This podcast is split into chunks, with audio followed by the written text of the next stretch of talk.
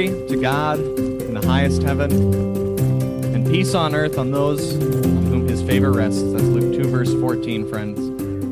Amen. Who else already has at least some, maybe all, of their Christmas decorations up? All right. All right. I see there are a few other people. Yeah, our our Black Friday tradition in the Walsh household, rather than going out and doing the shopping, which is also kind of fun, uh, is making the house prepared for Christmas, getting all the Christmas decorations up.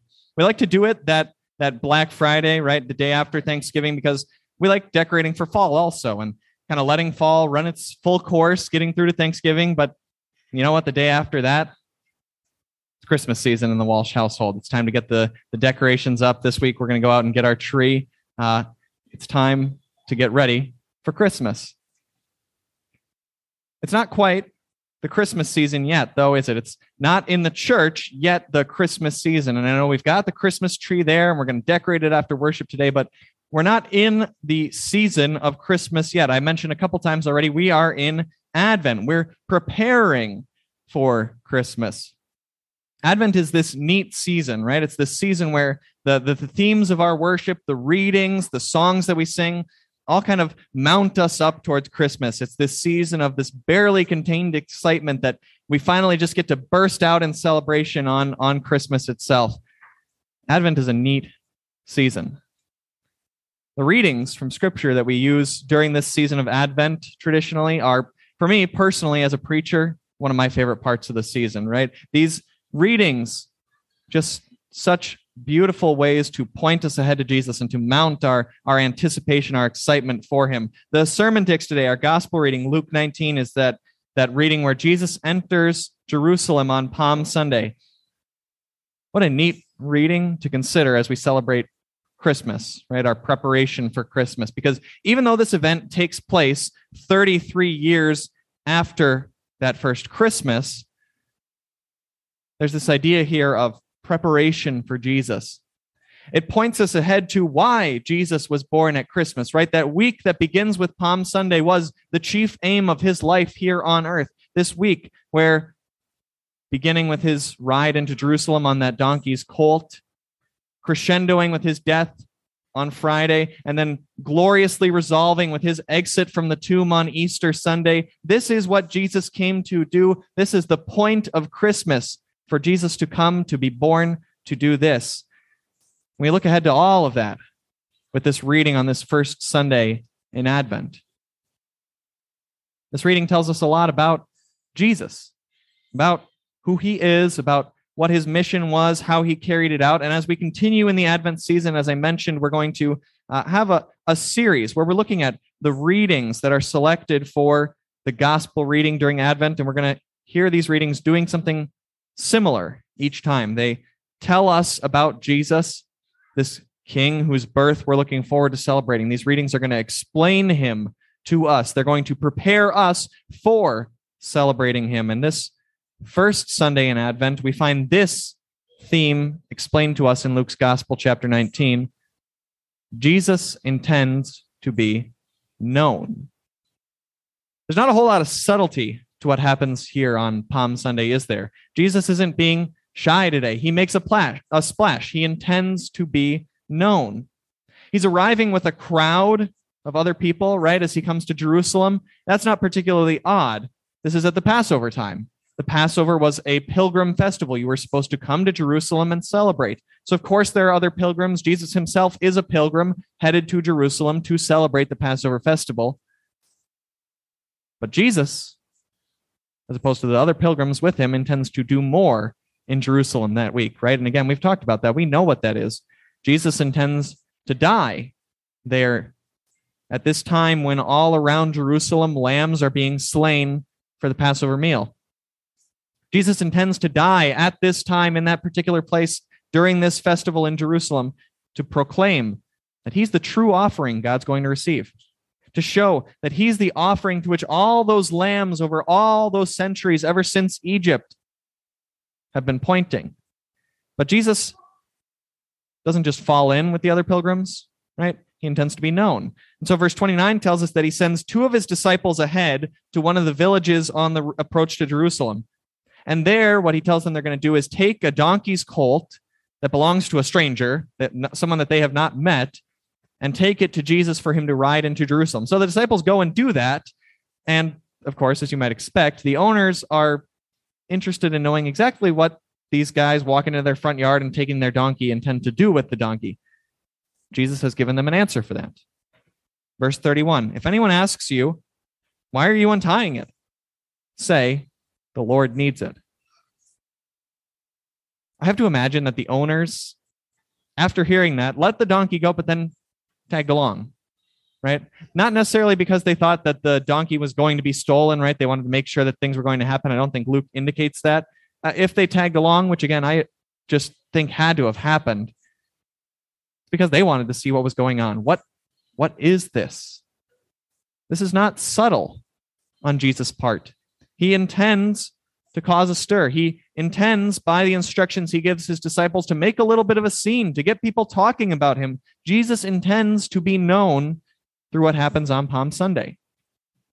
The disciples bring the colt to Jesus, they throw their cloaks onto it. He rides this donkey's colt into Jerusalem. I want to point out something for you about Jesus' choice of steed here. I think sometimes when we hear, when we talk about Palm Sunday and Jesus riding in on the donkey, uh, we look at that as this sign of his humility, right? He didn't choose a war horse, a big charger stallion. He didn't choose a uh, a chariot, right, with heralds running ahead with trumpets. Instead, Jesus comes in on a donkey, and so kind of a traditional interpretation of what's happening here goes: Jesus is being deliberately humble and meek as he rides into Jerusalem. Now, there's an element of truth to that. There is an element of humility and meekness going on in what Jesus does, but there's something missing if that's all you understand as to what's happening on Palm Sunday. Let me explain. The Old Testament kings of Israel often rode donkeys as their steeds. Horses were not typical mounts for them. Let me point you to a couple of scriptures in the Old Testament that show this. So you've got Absalom. If you know the Old Testament history there, Absalom, King David's son, who wanted the throne, rebelled against David. He was known for riding a mule. And in the final battle of his rebellion, if you remember how he dies, he's riding his mule in battle. He's got very long hair, which he's also known for, gets tangled in a tree. He must have been riding through a thicket, and he's pulled off his mule and left there hanging in the tree. And that's where David's men kill him.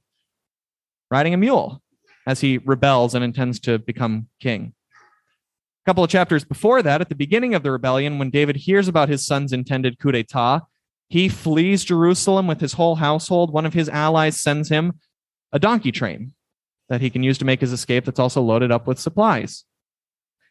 Later, in David's reign, when it's time for him to turn over the kingdom to Solomon, part of the coronation ceremonies, this is from uh, 1 Kings, 1 Kings chapter 1, Solomon crowned as king, anointed, and then seated on, guess what? David's personal mule.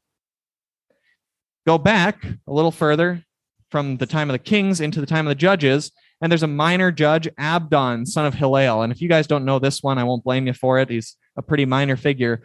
But the one thing that's noted about him is that he had aiding him in his leadership of Israel 40 sons and 30 grandsons who, Judges 12, verse 30 notes for us, rode on 70.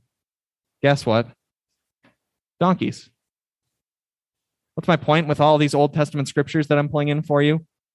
There is a humility being expressed by Jesus here on Palm Sunday, but it's the humility that belongs to a king of Israel. Jesus is proclaiming himself as a king. He's getting on a donkey and riding into Jerusalem, right? The kings of Israel were called to be humble and to lead humble lives, to lead the people humbly. And during the early years of the monarchy, they did that by riding donkeys. So here's my point again Jesus is riding a donkey to proclaim here is a king like David.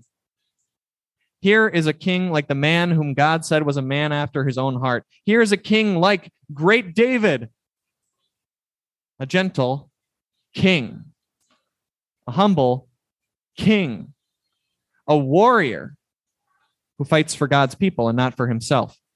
Here is great David's greater son. Again, Palm Sunday is not primarily about subtlety and humility. It's about making Jesus known, Jesus making himself known.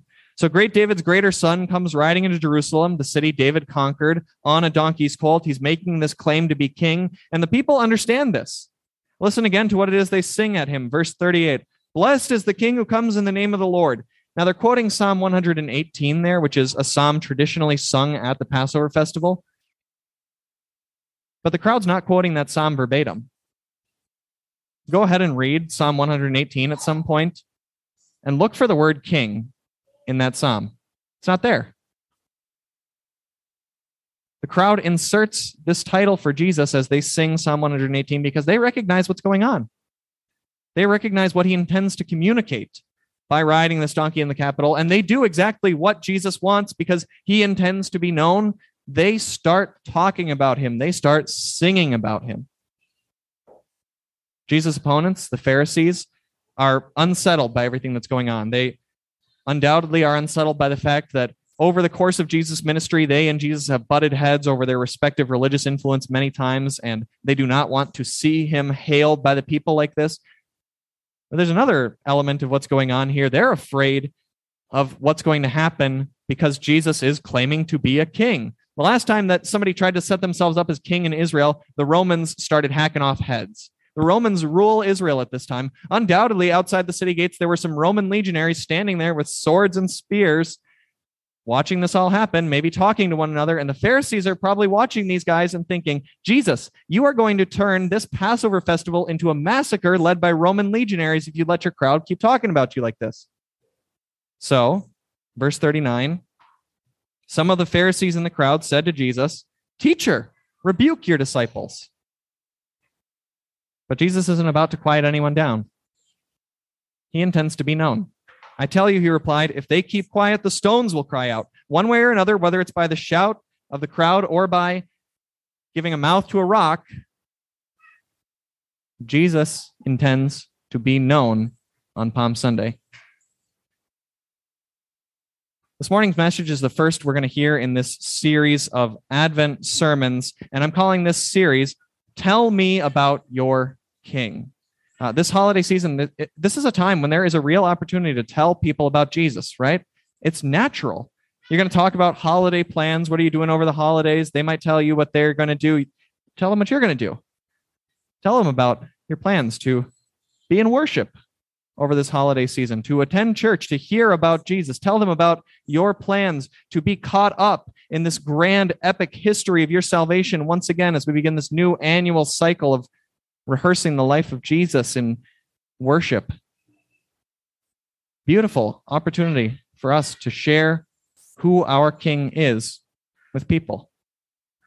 And we need to be reminded of that as this text reminds us, because we often fail to take those opportunities. And we can do so in some ways that look an awful lot like we're not missing an opportunity to tell people about Jesus. We do so in a lot of ways that really look like maybe we're telling people about Jesus. We carol. We sing Christmas songs. We decorate, and I love decorating. We post on Facebook about Christmas. We send Christmas cards. And all of that is good and excellent because all of it does what Jesus intended to do as he sent out his disciples to get that donkey and he gathered up the crowd and he entered Jerusalem dressed as a king, right? It sets him up to be made known. But if Jesus is never ultimately made known in all of that, it doesn't matter. If Jesus is never ultimately made known by us,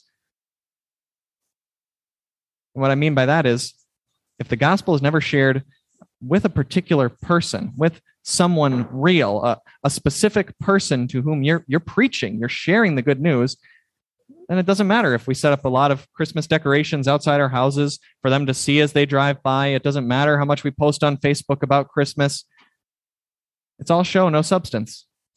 It only all matters when we get to what Jesus wanted to make sure happened that day on Palm Sunday Him being proclaimed as Savior King. His disciples hadn't done that on Palm Sunday, again, Jesus said he was going to make rocks start doing it. But like I said to the kids, Jesus has never made a rock do that. His disciples do it. That's what Jesus' disciples, that's what we, his followers, naturally do. We proclaim him, we share his name. This is why congregations gather around for preaching and teaching. It's not primarily a, a thing about getting together in a community and enjoying a nice time together, right? Even though that does happen and I enjoy spending time with you all, but Christians gather in worship because they know that Jesus will be proclaimed there. And Christians know that they need to gather around where Jesus is proclaimed because that is the bread of life, the gospel message, the good news about Jesus. And then when Christians, having gathered together, leave worship, having fed on that bread of life, we know what we find. We've eaten and eaten our fill, and somehow there's still loaves left over, right? Jesus is still doing that same miracle, filling us up with bread and then sending us out to share more bread than we started with. Jesus is still able to do that miracle, still able to fill us up and send us out with something to share. And that's why Christians gather together in worship to receive something they can then share. So let me wrap up this first message in our Advent sermon series this way. When you have that opportunity this Christmas holiday season to share Jesus with someone, be filled up right now with these words, these thoughts from our gospel reading, and share these with them. Jesus intends for people to know him. He's not content for anyone to not know him. Jesus wants you to know him. I can tell you about him. Next week, we'll get back together. We'll talk more about who this king is that we're celebrating at Christmas, what we can tell people when we share Jesus with him, with them. But for now, uh, just ponder that Palm Sunday truth and share it. Jesus intends to be known and we're the ones who get to do it. Amen.